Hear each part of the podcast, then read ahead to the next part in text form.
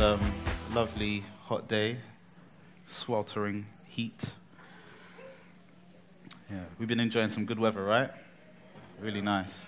Yesterday, you should have saw me yesterday. I was just sweating from the face. World Cup football. What more could you ask for? Really? A pint, maybe? Ah. Uh, no, it's been, uh, you know what, to be honest, it's been one of the most difficult times for me to try and prepare a sermon with all these things going on. Um, but by God's grace, I'm here and I'm um, looking forward to, to sharing what, what God has uh, laid on my heart um, over the course of the last few weeks. But again, it's good to see you. My name's uh, Dean, if we haven't met already. Uh, I've been a member of this church for, I think it's coming on 10 years now feels like a long time. But um, yeah, I came to faith at Ecclesia, and um, I've been a, a, a member since. Um, I was working away at another church for a, a year and a half. Uh, I came back last year, um, but it's just good to be home um, and to, to settle with family. And this is um, uh, my first opportunity since to to preach, so it's a privilege. and again, it's it's good to see you all. So, if I may, I'm gonna I'm gonna pray, and then we'll get started. Heavenly Father, thank you so much uh, for your, your revelation of yourself. Thank you so much for your word and all that you've given to us in the Lord Jesus. Thank you, Lord, that we can uh, come and meet as a, as a, as a body, a family um, uh, this afternoon and uh, to hear your word preached with, with, with no threat of interruption or, or anything like uh, other Christians might experience in other parts of the world. Lord, we're, we're free. Uh, and yet, Father, how free are we? Father, I pray that you would uh, speak to us today, that you would uh, loose any shackles, uh, Lord, uh, remove any strongholds that might be on us. Speak to our hearts, Father. I'm grateful that it's not by my words of persuasion or my efforts, uh, but Lord, it's, it's by your word and by your Holy Spirit that lives are changed, hearts are changed. And so, Lord, would you do that for us uh, today, we pray. In Jesus' name. Amen. Amen. I'm going to start by saying that we, we are living in an age of technology, or, or better yet, an age of high technology. And high technology is increasingly a part of our everyday lives. Uh, it's a feature of all our devices, our, our laptops, our, our, TVs, our tablets, our, our smartphones. I mean, it's not strange to see people walking down the street like this, fully knowing where they're going. Although some people almost bump into you, you get really annoyed. We're living in an age of high technology. And with this high technology, usually comes the need to, to update to update software. And the recommendation always is to keep your, your device updated to the, to the latest software for improved security, uh, for fixing any uh, issues, or for general improvements. This is especially the case with laptops and phones. And so we have Windows 10, you know, up from Windows 8. We have Android Oreo 8, you know, up from uh, Android uh, 7. That's Oreo and Nougat. We have Apple iOS 12 up from iOS 11. I mean, this is exciting stuff for, for those of us who are, are geeky and into these sorts of things, who are tech savvy. Um, I'm due a phone upgrade soon, and um, I'm, I'm, considering which phone I, I want to get, you know, what, what, software it has. So, you know, I don't want to be left behind with, you know, because smartphones are only getting smarter, aren't they? I want to be left behind. But despite the enthusiasm of some, I know there are some of you here for which th- this sort of thing's a nightmare.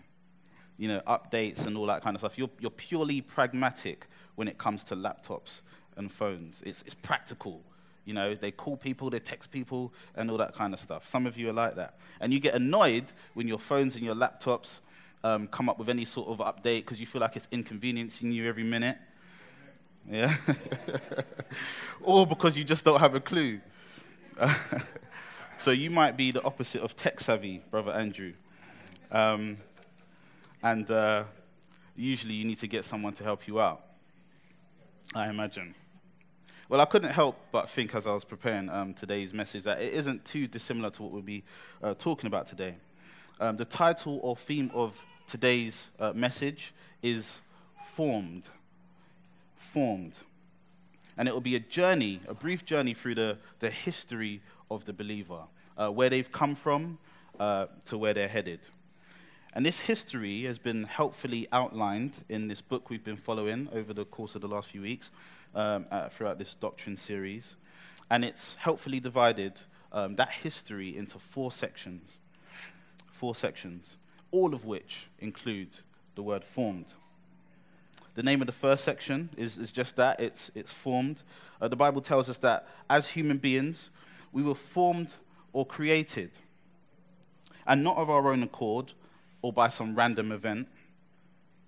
Instead, God, like a master sculptor with clay, formed and molded us in his image and likeness. In software terms, you could say that, you know, maybe man 1.0 has been created. Let's, let's, let's say that. The name of the second section is deformed. That's because following being formed in God's image, something happened which meant that human beings were deformed, deformed from God's image. The image of God was distorted in man through what the Bible calls sin, uh, which is a rejection or rebellion against God.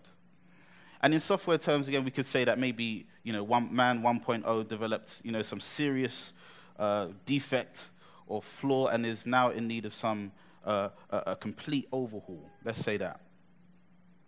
The name of the third section, and this is just an overview before we get stuck in, um, is transformed. Transformed. This is where believers, uh, those who acknowledge their sin before God and have submitted their lives under the lordship of Christ, are being transformed by the power of God's Holy Spirit. They are in the process of being made more like the Lord Jesus, or at least they should be. And here we could say maybe, we could say maybe man 2.0 has been born with the, com- with the capability of further improvement. And the final section um, uh, that we'll be talking about briefly today is conformed. That's conformed. I'm sure some of you have heard um, that word before. Uh, this refers to a time when those same believers um, will be conformed to the image of Christ. That is, they will be made to look like Christ, to be just like him. And at this point, we could say that um, the next upgrade is, is to be confirmed. We don't, we don't know, ex- we, we know what it will be, but we don't know the name yet or the version number. Let's say that. This final sense, in a sense, is the completion of God's work in the believer. God is, as Hebrews 12 2 says, the author and finisher, or the pioneer and perfecter of the believer's faith.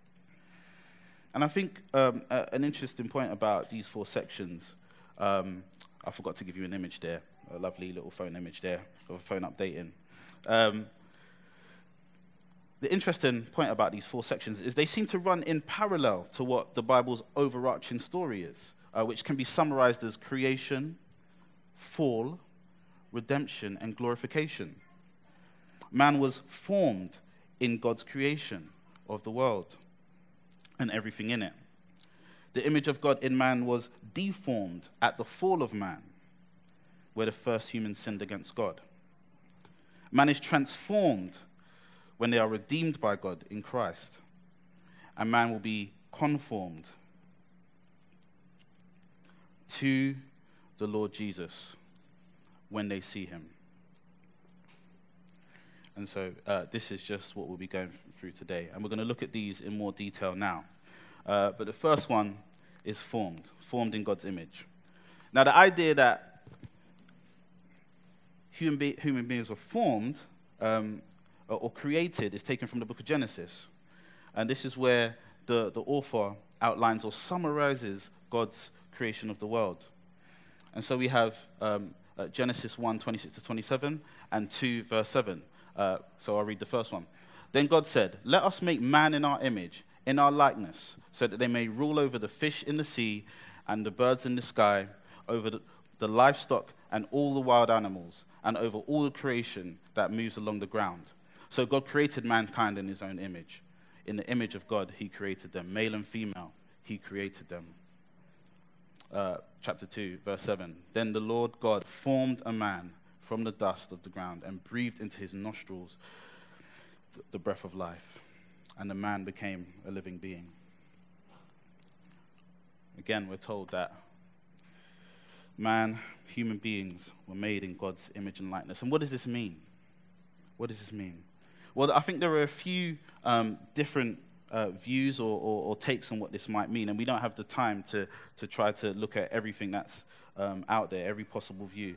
But Wiersbe, um, the author of our book, um, starts by suggesting that we reflect, uh, or, or, we don't reflect him rather, in, uh, primarily or not really at all in our physical forms, in our, in our, in our bodies, since John uh, 2, verse 4 tells us that God is spirit. He then goes on to suggest, though, that we reflect him in our personality, in our responsibility, and our special destiny. Other suggestions include the fact that we reflect God mentally or morally and socially. Mentally, in that we have the ability to, to reason and to make free choices.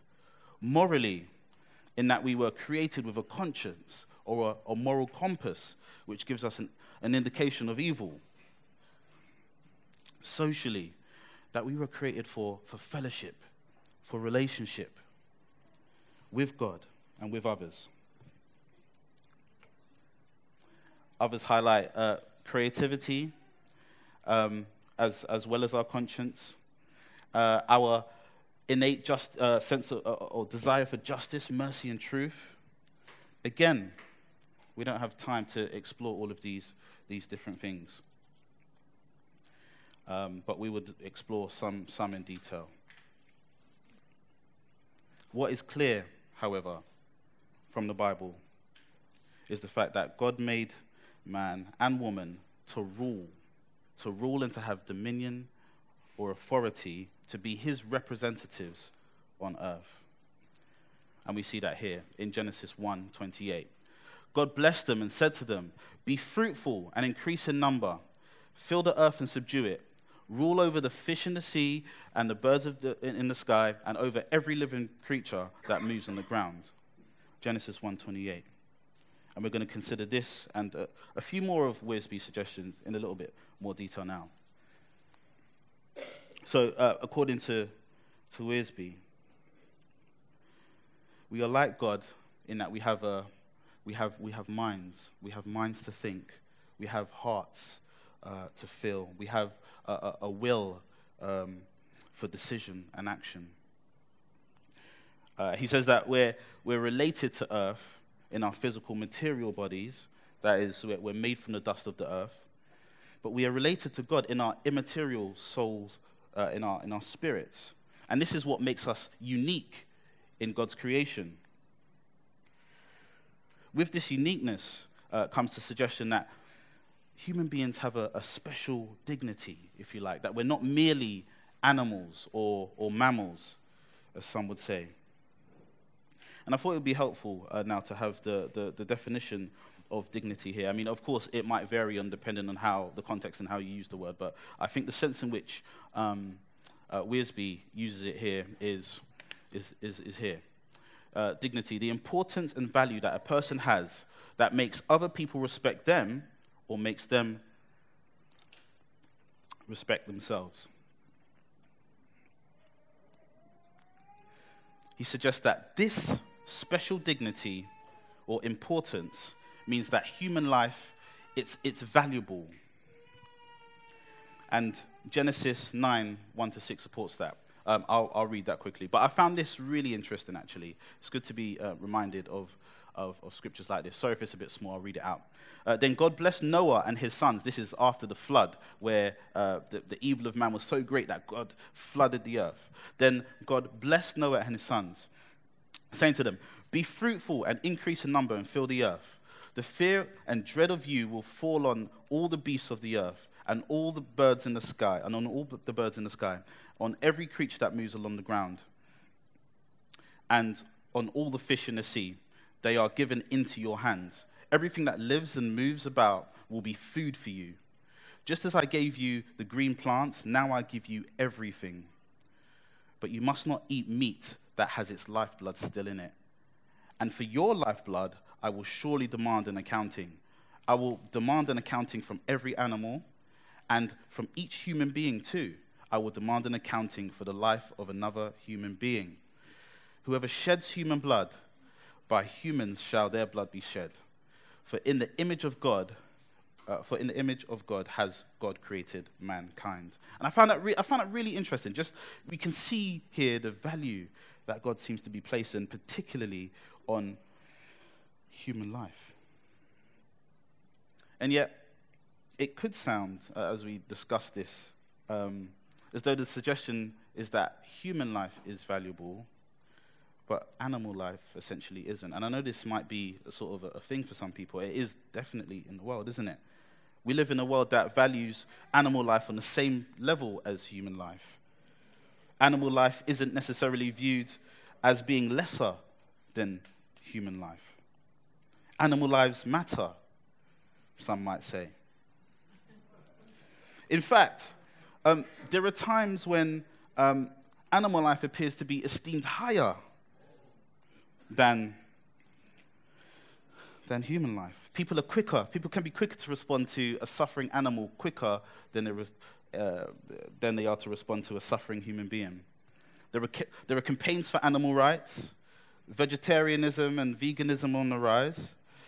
Many adopting these lifestyles um, uh, in protest of animal cruelty and uh, against sort of unethical practices in the pr- production of food, which is, which is fair, isn't it? Which is good. And um, I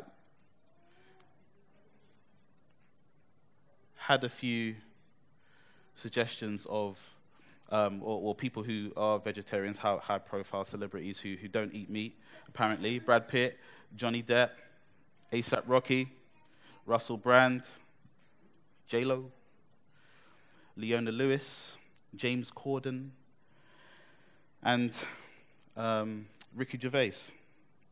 These are some high profile people who, who, who, who avoid eating meat. And I came across this really interesting tweet uh, from Ricky Gervais, uh, which wasn't written not too long ago. Animals are not here for us to do as we please with. We are not their superiors, we are their equals. We are families. We are family, sorry. Be kind to them. I'm, I'm surprised. I'm surprised by your reaction to that. I thought you'd be a bit more tame with that. Okay. All right. But it, it, it, I, I appreciate and it sounds a bit absurd to, to, to, to some of you. There is I think, validity to Ricky Gervais' statement. Uh, we shouldn't abuse and mistreat animals. We shouldn't do that. But the idea that we're equal is not a biblical idea.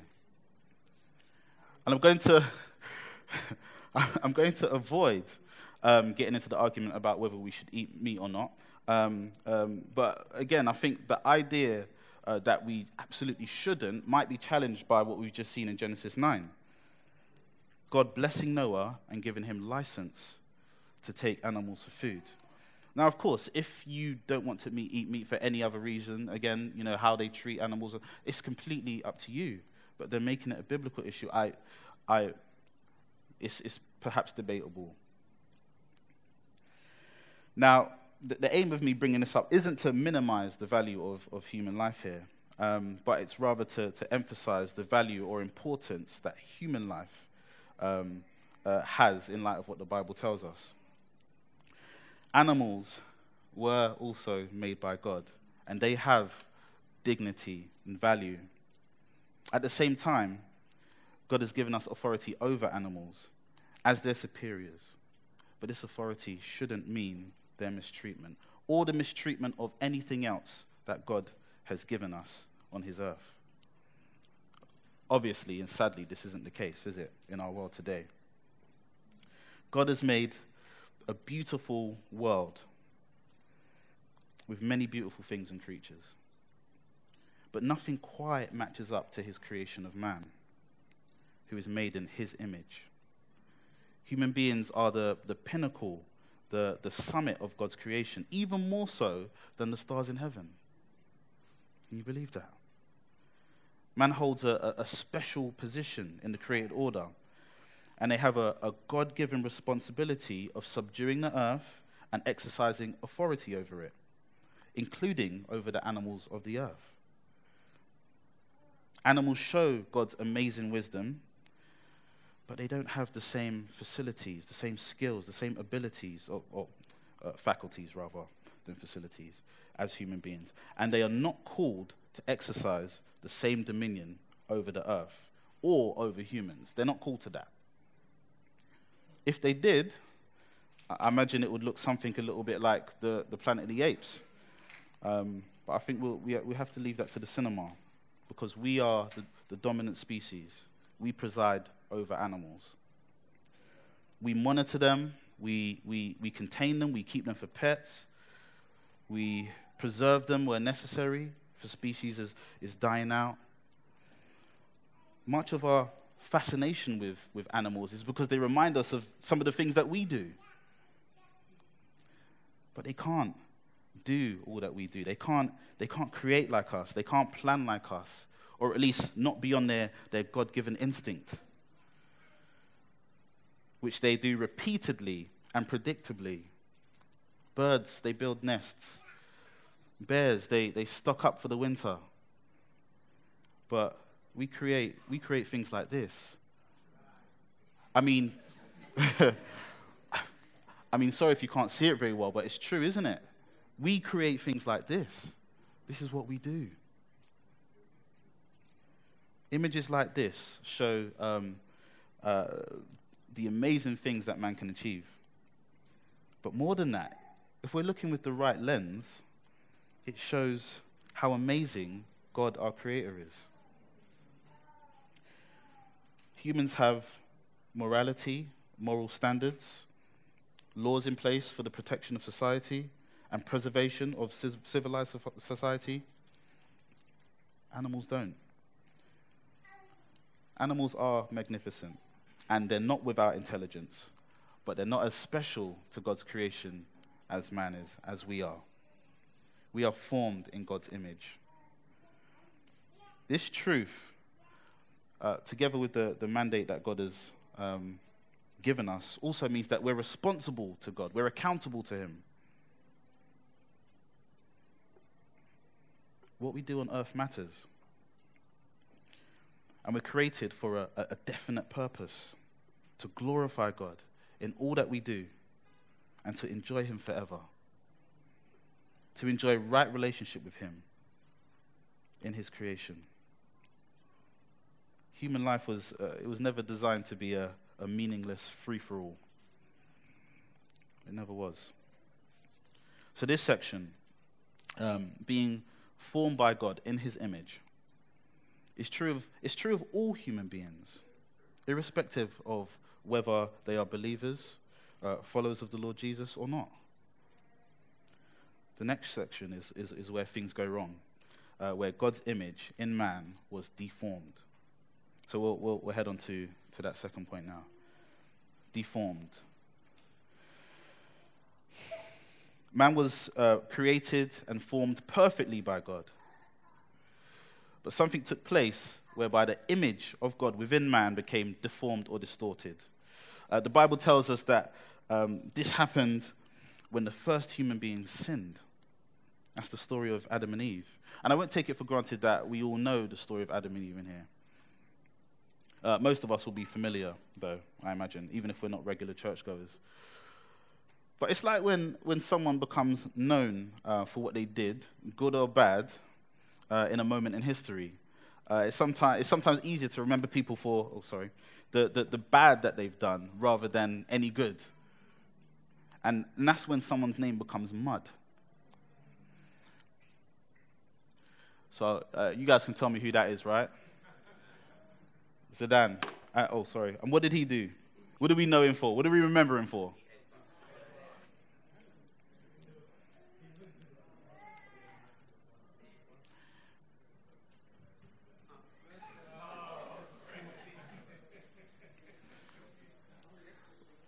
What did he do?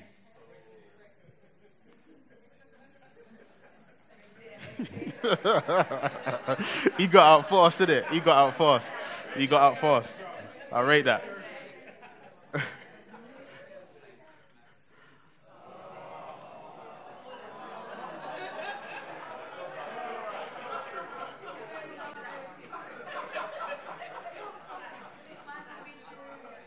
we all have fond memories. Are there children in there? We all have fond memories.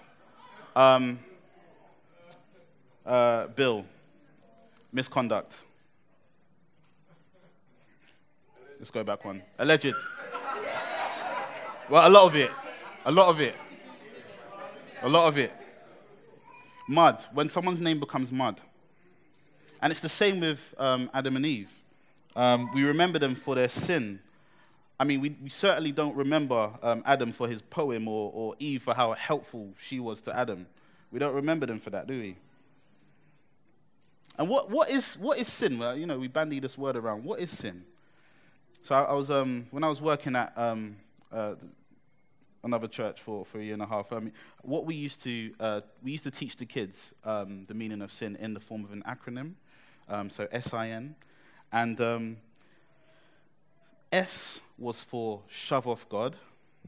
Um, I was for I'm in charge. And N was to was was no to your no to your rules. Sin, and it's it's basic, but that that I think that does sort of um, sort of pick up what sin is. Shove off God. I'm in charge. No to your rules. And it's a basic it's a basic stance or or attitude that all human beings take uh, following Adam and Eve's sin. And for the sake of time, I won't recap the, the whole sort of detailed story of um, Adam and Eve, um, but I'll try to give you an executive summary from Genesis 2 and 3. Maybe um, I'll just, uh, I'll leave that. I'll just leave that, don't worry.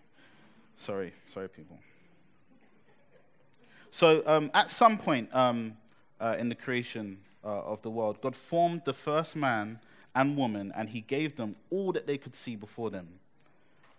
Every good tree um, with, with, with, with food to eat.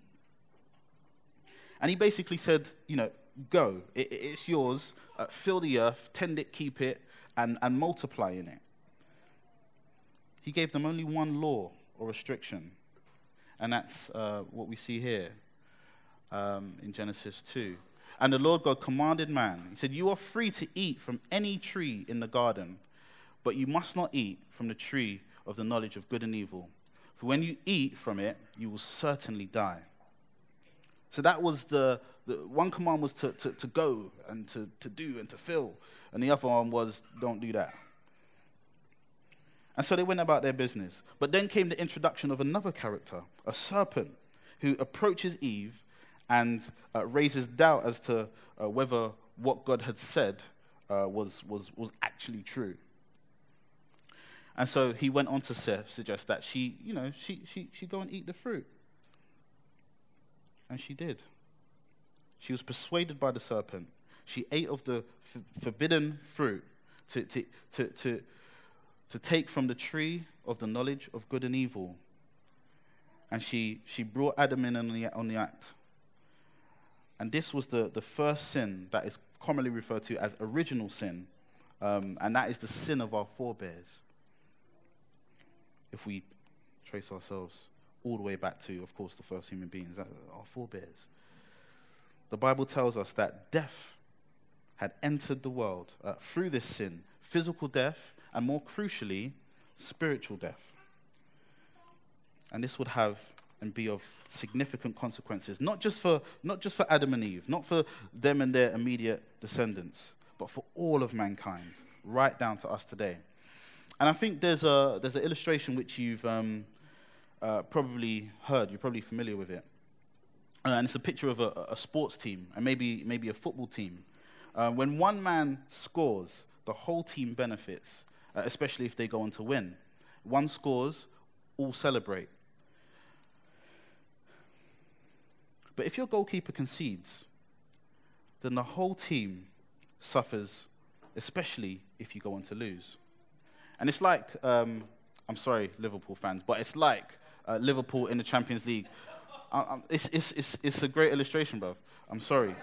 Um, I, am not sure if you're aware of it or if you heard, but um, uh, uh, Liverpool's goalkeeper essentially served up the ball on a plate to an opposition striker in a Champions League final. This is one of the, I mean, just below the World Cup, maybe.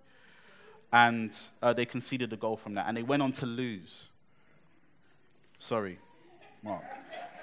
Um, but this is a mistake that he will regret for, you know, the rest of his life in one of the, the highest profile games you, you can play.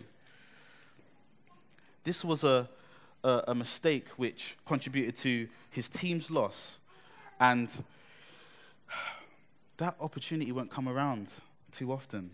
But not only did it affect the team, it affected millions of Liverpool supporters um, around the world.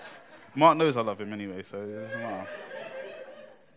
So it is with Adam and Eve. They, they transgressed, they rebelled against God in breaking his command, and as a result, the image of God was marred within them. And both kinds of death came to us all. We die physically, and before Christ, we don't have life. We're dead spiritually. Romans 5:12 Therefore just as sin entered the world through one man and death through sin and in this way death came to all people because all sinned And I imagine there's um, a, so many ways in which um, this distortion, uh, this shattering of God's image within us, uh, plays itself out, more than I can hope to highlight today. Um, but we could perhaps summarize it as having broken relationship with God and a broken relationship with others. I, I know, it, I know it's deeper than that, it, it gets deeper than that, but we could, we could summarize it as that. Man enjoyed open access and free fellowship with God. But this would no longer be the case. That privilege was revoked. God is infinitely pure. He cannot dwell in the midst of sin, which is worse to him than cancer is to us, say. Sin is detestable, deplorable, it's disgusting. It would be like keeping company with putrid, rotten flesh. If we were to truly see sin for what it was, we wouldn't be willing to, to play with it on a daily basis like, like, a, like a baby with a dead rat or something like that. But we do. We play with sin. Man was banished from God's presence being separated from the, the light and life of God to dwelling in darkness and death. And more than that, his ability to reflect God suffered. Our, natures, our nature changed. We became corrupt in our being, behaving in ways and doing things that God hates human, human beings were, were, were no longer God centered, but they became self centered. They no longer had the desire to obey God's rule and to rule under Him, but they now desired to rule for themselves. This mutiny in the camp had to be snuffed out. And not only that, Adam and Eve became to fear their relationship with God. If you're uh, more familiar with the story, uh, we know that after they committed that sin, they ate the fruit, they, they, they saw that they were naked, they went and uh, uh cut some leaves and covered themselves up, uh, up, and they hid in a bush from God, who they'd been walking with and enjoying fellowship with since He made them. Something terrible had happened. Something had changed. And we see the effects. We don't have to go too far to see the effects of um, our brokenness, the brokenness of human beings in this world today. We don't have to go far. Just turn on your TV or go to the news app on your phone or you get alerts to your phone so you see it. You don't even have to look for it. We see it in the way that we treat each other. From Cain killing Abel to, to war to genocide to colonization, to slavery, to all those things. I can just about begin to, to reel off some of the specific events that have taken place in my lifetime, in our lifetimes, let alone since Adam and Eve sinned.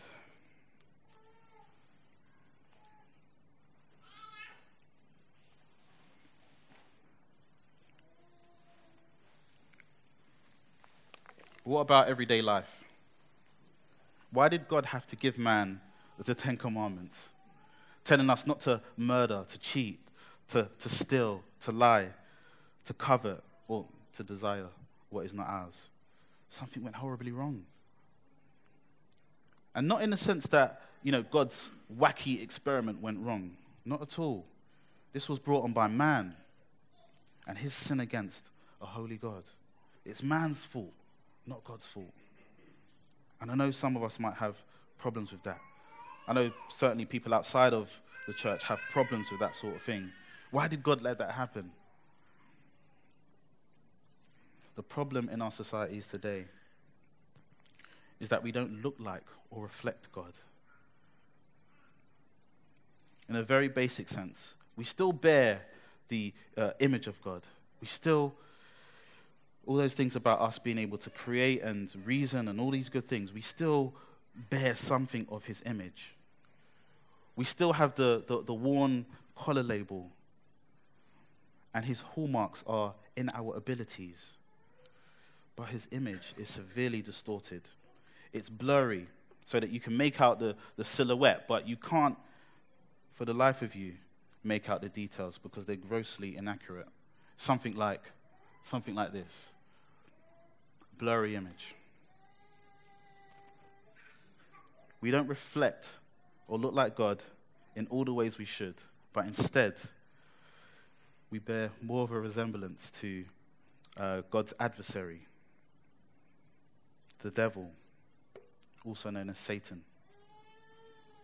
This runs deep, this runs to our core.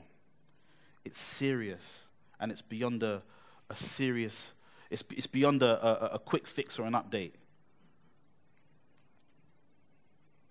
This is a total recall situation. This is faulty cars on the road that are going to kill people. Get them off the road. That's what this is. Destroy the product, start again, as the damage is seemingly irreversible.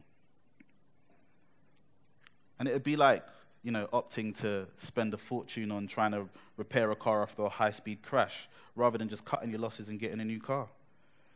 It's a total write off. Man 1.0 is no longer fit for his original purpose, and he's in need of a complete overhaul.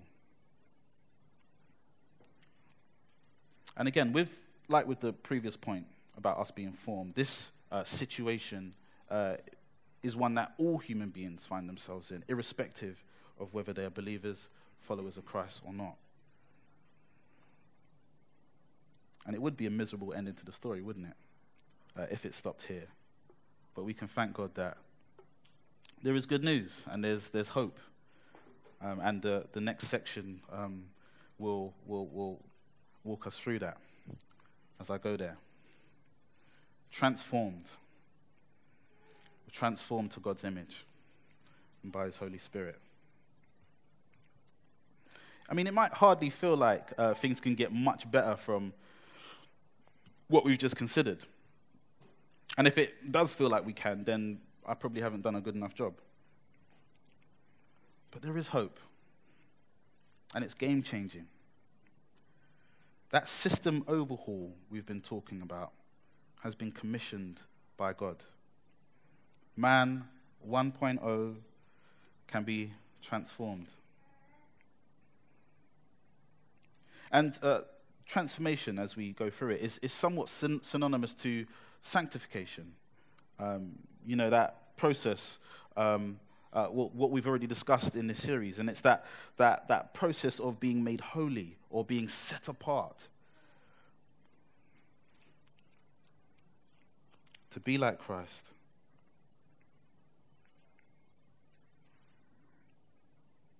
There's a sense in which the image of God is being restored. And some of us here might feel like we're, we're missing a step because uh, we seem to be talking about transformation before talking about justification, um, the believer being declared righteous by God. Well, we can see transformation as incorporating justification, being declared righteous by God uh, through his Son, and sanctification. We can see it as incorporating both of those. We don't need to see it as a step being missed here. And again, this is all outlined um, in this book, which we've been encouraged to, to pick up and, and follow with the series. There is no sanctification without justification, and justification necessarily leads to sanctification and transformation. But how is that transformation possible? Well, simply, it's possible in Christ. Let's have a look here at uh, Romans 5 and Romans, uh, sorry, 1 Corinthians 15. consequently, just as one trespass resulted in condemnation for all people, so also one righteous act resulted in justification and life for all people. For just as through the d- disobedience of one man the many were made sinners, so also through the obedience of the one man the many will be made righteous. And the next one. For since death came through a man, the resurrection of the dead comes also through a man. For as in Adam all die, so in Christ all will be made alive.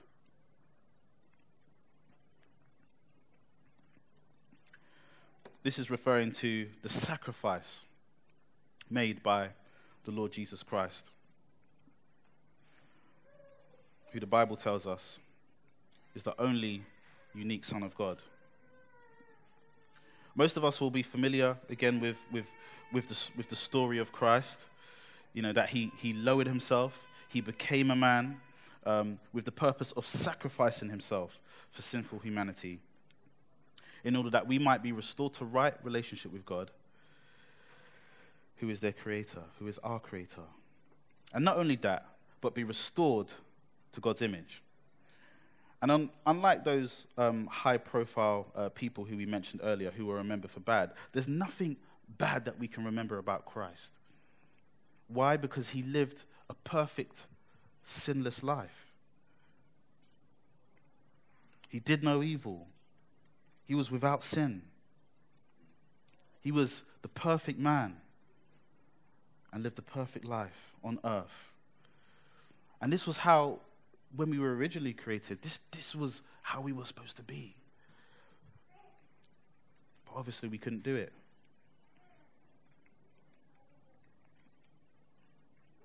He lived a perfect life honoring God.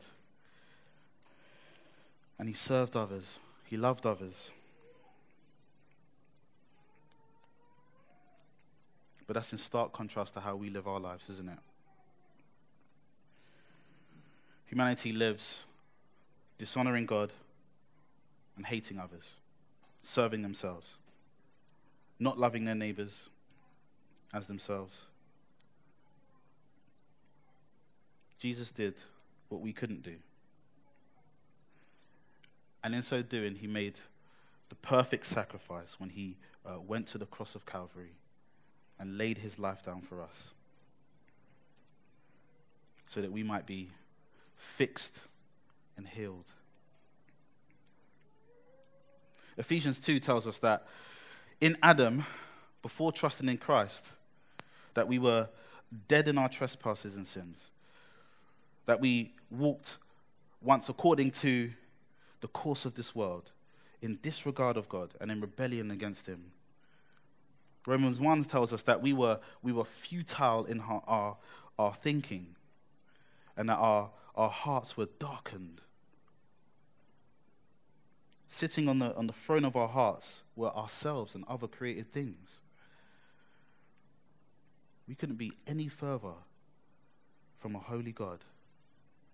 And yet, this God sent his Son to save us from our sin and to restore his image in us. Let's look at Titus 2.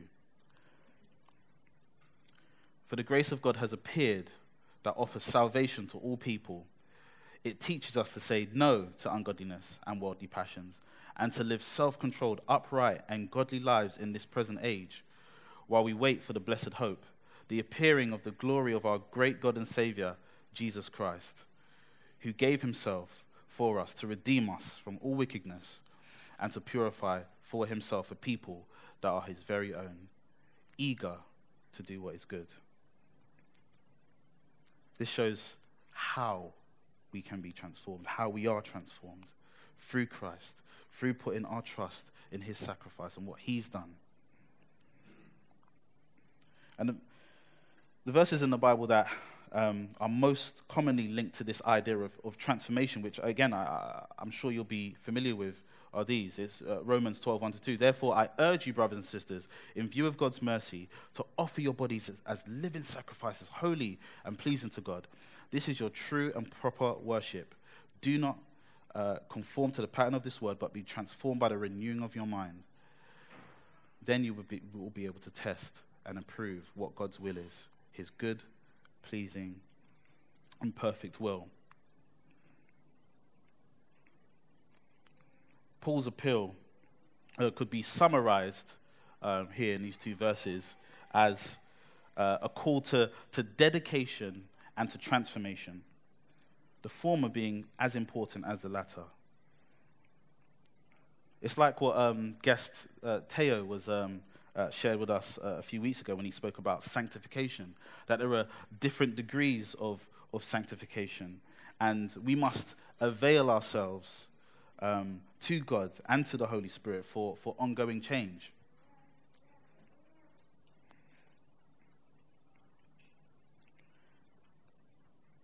Paul also, uh, within his letter, calls on Christians to be slaves of righteousness and not slaves to sin, using their body parts for what pleases God and not for their sinful desires. So that, that means that the, the tongue that uh, once told lies would now testify in church of God's truth. The hands that stole um, would now serve in church. The legs that were quick to run to evil would now run away from it. Slaves to righteousness, using our bodies for good. Paul calls believers to offer uh, or, or, or, sacrifice their own bodies alive uh, that they may serve God and bring him glory. And this was to be a, a, once and for all offering, us uh, offering our bodies as a living sacrifice, but also an ongoing uh, commitment and dedication. And it's, you could think of a, a bride and a groom maybe, um, who uh, on their wedding day um, commit themselves to, to one another once and for all when they tie the knot and they become one. And this has implications for what they do with their bodies, doesn't it? They promise to, to serve one another and not to give themselves to anyone else. Married couples may also rededicate themselves uh, to one another as they renew their vows. Not necessarily their love for one another, but their vows. Reaffirming the things that they had promised to each other on their wedding day. So it's just this idea of, of a once and for all uh, commitment and a, a, a, rededication. That's what Paul calls us to an ongoing commitment and rededication.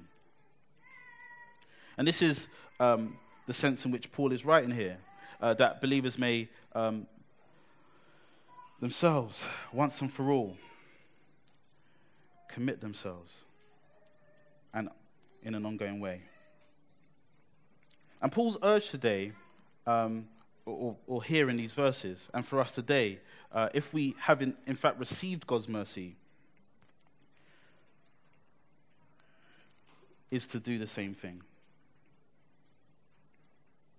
The offering of our bodies as a living sacrifice to serve Him with all he ha- we have. And I won't for a second pretend that this is easy. It's not an easy thing to do. But we must avail ourselves and give ourselves. This is impossible without God's help, but with God's help, we can commit ourselves and in an ongoing way. Paul urges dedication. that God's saved people would dedicate themselves and their bodies to Him. But to this, he also attaches his appeal for, for, uh, for, for, transformation. Do not conform any longer to the pattern of this world, but be transformed by the renewing of their minds, your minds.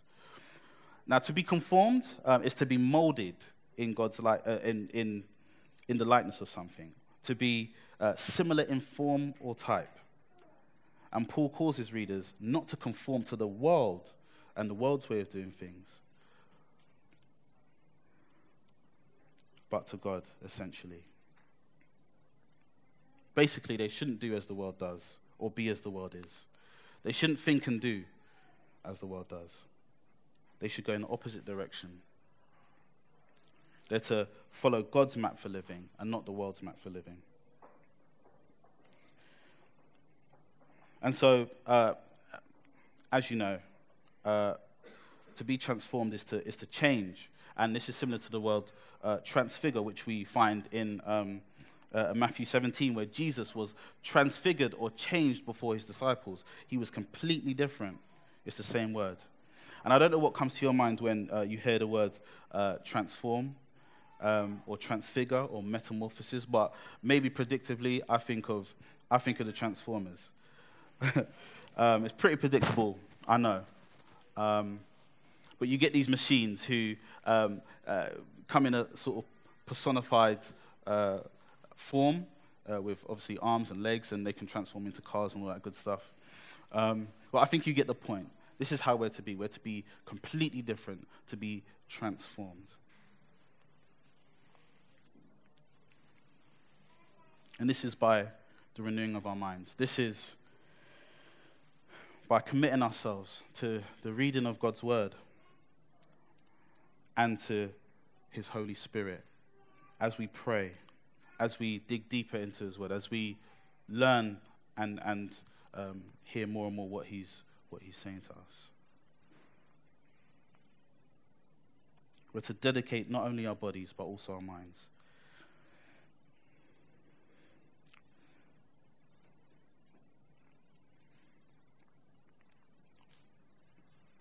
And I think um, I was having a recently. I met up with one of the guys. Sorry, and we had a really, really helpful conversation, a long chat about this sort of thing, about um, this whole image of God uh, stuff and, and being transformed and being renewed.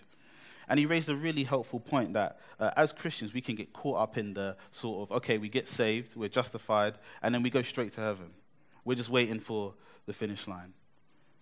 And there can be a lack of, of emphasis on, on sanctification and, and transformation that should be taking place in the meantime.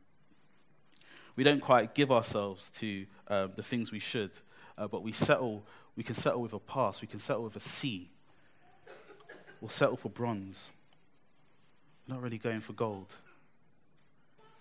In pursuing God's holiness, in striving to be holy as He is holy, and perfect as He is perfect. And this could be the case with some of us here today. Maybe we've been walking with God for uh, a while now, for a minute, uh, veterans in that sense. But we've settled. We've, in a sense, we've, we, we, we've stopped giving ourselves to, to and availing ourselves, as, as Tayo said, to, thank you, to the, to, to the renewal that comes via the Holy Spirit, by God's word, to change. we now, there are many ways in which we can be mature as people, isn't there, in, in our years, um, in our experience. But how are we spiritually? Are we mature spiritually, even if we've been in the, the faith for, for however many years? Are we still given to being like our our Father in heaven, to being like Christ, which we're called to do. How's our Christianity? How are our uh, prayer lives? How, are our, how is our devotion? How is our giving? How is our service? How are our relationships? Do we love? Do we have grace? Do we forgive? Are we patient? I mean, I could, I could go on. The list can go on. And with each question comes another jab. My simple suggestion is let's continue to uh, be given to the process of sanctification and transformation, to, to godly maturity, maturity. That's all of us, that's including me. So that we can serve as examples and, um, and to be guides and a help to the younger generations who are coming up under us.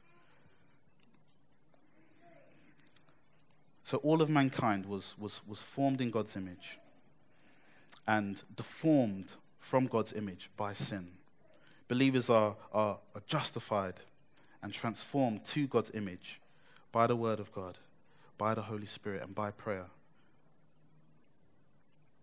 Man 1.0 has been, has been overhauled, and man 2.0 is in effect after Christ. And those same believers will eventually be conformed to the image of Christ.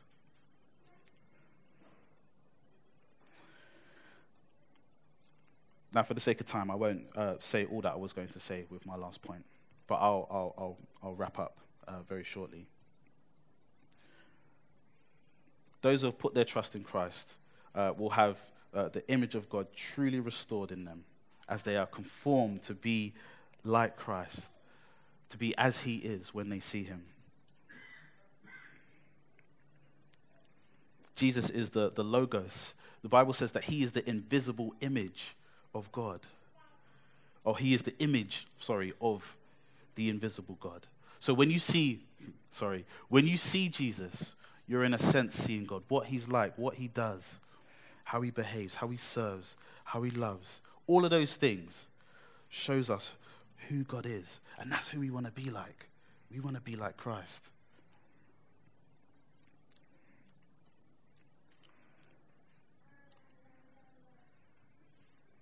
Dear friends, we are children of God. And what we will be has not yet been known, made known. But we uh, know that when Christ appears, we shall be like him, for we shall see him as he is but our citizenship is in heaven. And we eagerly await a Savior from there, the Lord Jesus Christ, who by the power that enables him to bring everything under his control will transform our lowly bodies so that they will be like his glorious body. This is talking about being glorified, being conformed uh, to the image of Christ. And that's not only in, uh, in respect to our bodies, but it's also in relation to our character and how we are. Now, we've been using this illustration of, of software and um, uh, software that needs to be upgraded. It's flawed and it's in need of repair or replacing. Our software, when we're in Christ, has been repaired, but that's not the end of the work. Glorification is still to come, to be conformed and molded to be like Christ. This is like being upgraded further. And uh, maybe not 2.0 to, to 3.0, if you like. You know, it's, it's, it's bigger than that, it's deeper than that. I'd say, if not 4.0, then like Man X or something like that. You know, like, you know, Windows 10 jumped from 8 to, to 10, and w- iPhone went from 8 to, to X. You know, glorification is coming for those who put their trust in Christ. And maybe um, that's, not, that's not you today. Maybe you're, you're back at 1.0 and you're in need of overhaul. Hopefully, you, you'll have seen your need for overhaul today. The fact that we need Christ.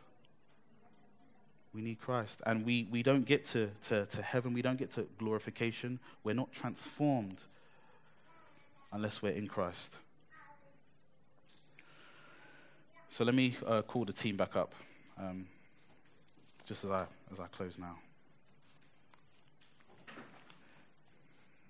If any of what I've said today um, regarding are being formed, deformed, transformed believers, and conformed, has, has, has struck a chord with you, like to discuss anything further, please come and talk to me. Come and talk to Pastor E, Pastor Rob, or any of the elders about uh, anything that I've said.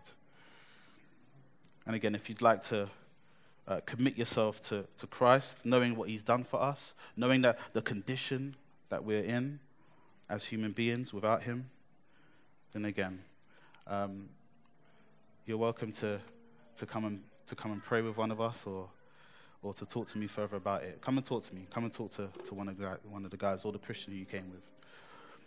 So I'll, I'll, I'll pray as we close.